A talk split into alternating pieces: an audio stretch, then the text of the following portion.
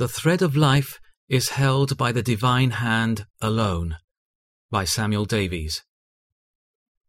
Knowing the time, that now it is high time to awake out of sleep. Romans 13:11.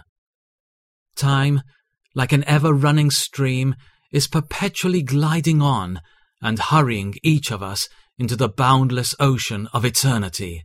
Consider the uncertainty of your time.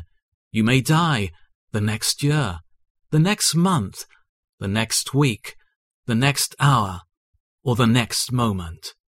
I once knew a minister who, while he was speaking on this same point, was made a striking illustration of it, and instantly dropped down dead in the pulpit. You cannot call one day of this next year your own.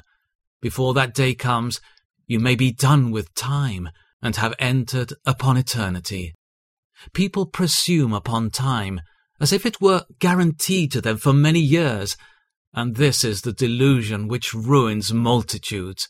How many are now in eternity who began the last year with as little expectation of death and hopes of long life as you have at the beginning of the present year, and this may be your doom.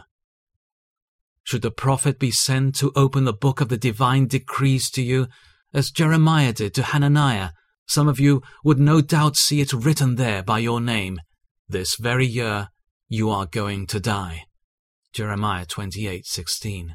Some unexpected moment in this year will put an end to all the labors and enjoyments of the present state and all the duties and opportunities peculiar to it.